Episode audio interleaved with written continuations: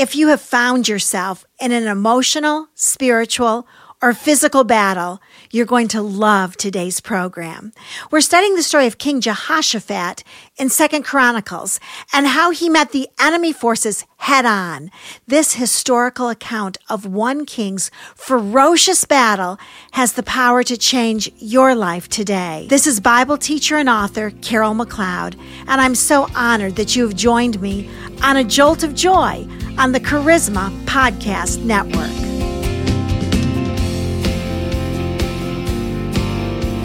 enemies can come at you from every direction. There's the enemy of finances and relationships and health and destiny. So many things can be coming at you at the same time. What does a believer do when their lives have been attacked by an enemy? 1 Peter chapter 4 verses 12 and 13 says this, Beloved, do not be surprised at the fiery ordeal among you, which comes upon you for your testing, as though some strange thing were happening to you. But to the degree that you share the sufferings of Christ, keep on rejoicing, so that also at the revelation of his glory you may rejoice with exultation. So there you have it. There is your battle strategy. When an enemy invades your life, put your hands in the air and begin to worship. Over the course of the next few days, we're going to be studying a battle in the Old Testament. The nation was led by a king by the name of Jehoshaphat. And Jehoshaphat was one of the good guys of the Old Testament. He was engaged in training his people to love God and, and giving them good economic resources when out of the blue, his kingdom was attacked. Let me review and catch you up from yesterday. Second Chronicles chapter 20 verse 1. Now it came about after this that the sons of Moab and the sons of Ammon, together with some of the Meunites, came to make war against Jehoshaphat. So good King Jehoshaphat was being attacked by these enemies of the kingdom of God. Second Chronicles 20, verse 2. Now, then some came and reported to Jehoshaphat, saying, A great multitude is coming against you from beyond the sea, out of Aram, and behold, they are in Hazan Tamar, that is En Gedi. Now, if you don't know Bible geography or Bible history, this would be one of those verses that you just sort of skim over. But let me tell you why it was important for the Holy Spirit to put these details in Second Chronicles chapter 20, verse 2. The enemy came through the very kingdoms whom Jehoshaphat had fought for, had protected, had defended, and had provided for. This means that Jehoshaphat's friends were letting the enemies come through their country in order to get at King Jehoshaphat and the people of Judah. What would you do if you had been betrayed in the same way? What would you do if your friends were part of the enemy's strategy to get at your life? Would you become bitter?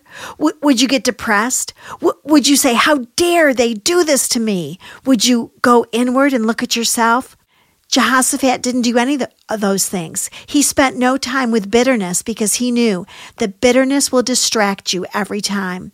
Jehoshaphat didn't get depressed and he didn't jump up and down in a temper tantrum. This is what Jehoshaphat did. Second Chronicles 20, verse 3. Jehoshaphat was afraid and turned his attention to seek the Lord and proclaimed a fast throughout all Judah. First of all, I like him. The Holy Spirit is honest about what is going through his heart. Jehoshaphat was afraid. He, he was afraid of what was going to happen next. He, he might have been afraid at the number of enemy forces that were coming his way. He might have been afraid for the people under his watch. Now, let me tell you something about fear.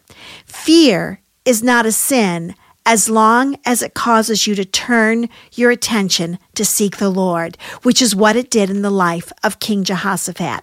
Jehoshaphat was afraid and he turned his attention to seek the Lord.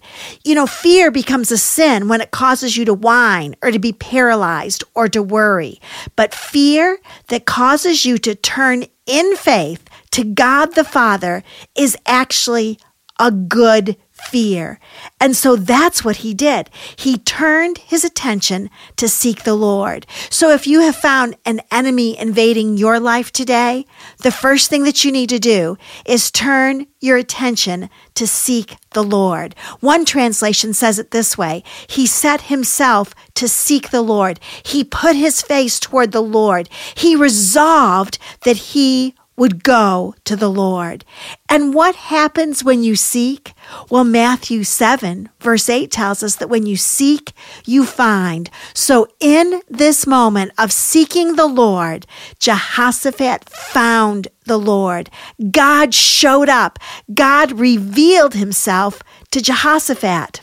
And then verse 3 also tells us that good King Jehoshaphat proclaimed a fast throughout all of Judah. Jehoshaphat called a fast. He fasted. He did the same thing that Esther did. When you see an enemy coming, you call a fast. Now, let me tell you, I'm serious. This is warfare.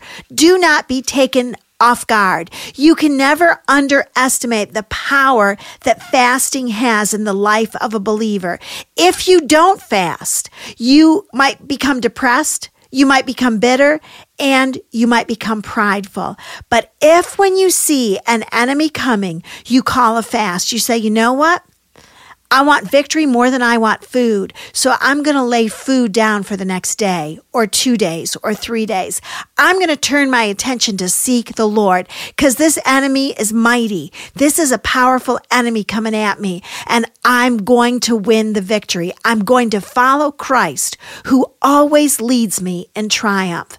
Second Corinthians chapter 10 verse 4 proclaims this For though we walk according to the flesh, we do not war according to the flesh. For the weapons of our warfare are not of the flesh, but are divinely powerful for the destruction of fortresses. Fasting is one of those divinely powerful weapons of the Spirit. If you don't fast, you might be in big trouble. And I'm talking about a literal fast, spending time not thinking about food, not feeding your face, but spending time on your knees in worship, listening for God's voice. So, so far, what we've seen from good King Jehoshaphat is that he turned his attention to seek the Lord and then he called a fast. Now we're going to see the third thing that King Jehoshaphat does in Second Chronicles chapter 20 verse 4. So Judah gathered together to seek help from the Lord.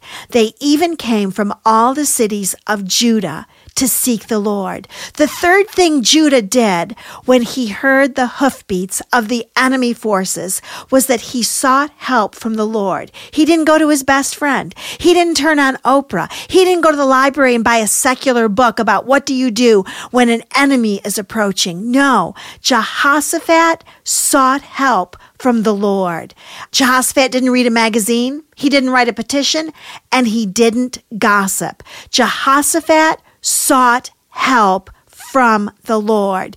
He cried out to the Lord at this moment of enemy conflict and he said, Lord, help me. You are my only hope. If you don't help me, Lord, I don't know what we're going to do. You are the only one powerful enough to help me through this situation in life.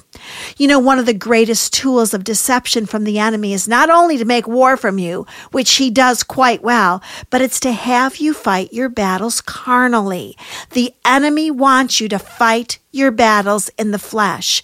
But as the children of God, we do not fight our battles from the flesh. We seek help from the Lord. We turn our attention to the Lord. We call a fast and we listen for God's voice. Well, what was the fourth thing that King Jehoshaphat did when he was threatened by enemy troops? It's found in Second Chronicles chapter 20 verse 5.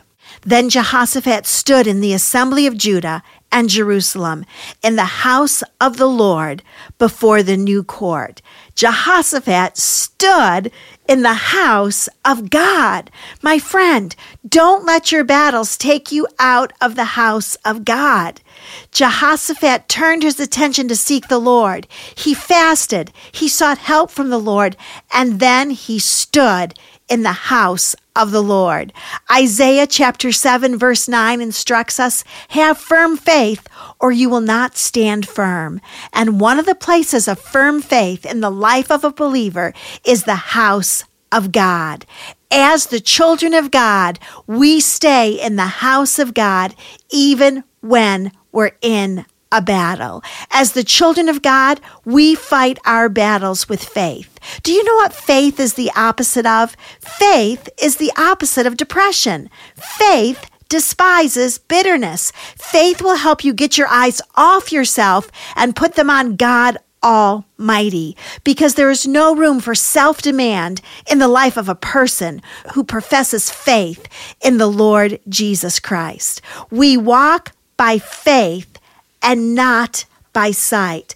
Let your faith determine what words are going to come out of your mouth. Don't let your feelings determine the words that you speak when you're in a battle, but let your faith determine the words that you speak when you're in a battle. Jehoshaphat stood in the house of God, which is a place of faith.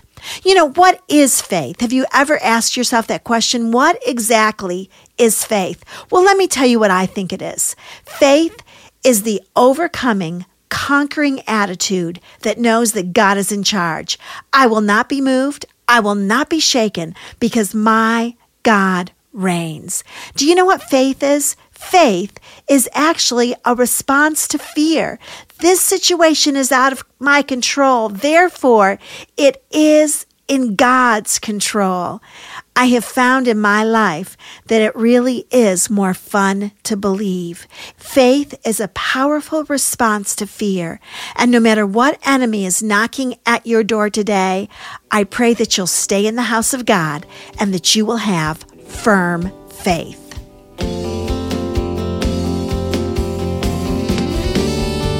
Thank you for joining me today on A Jolt of Joy. If you've enjoyed this podcast, I'd like to encourage you to visit my website at www.justjoyministries.com.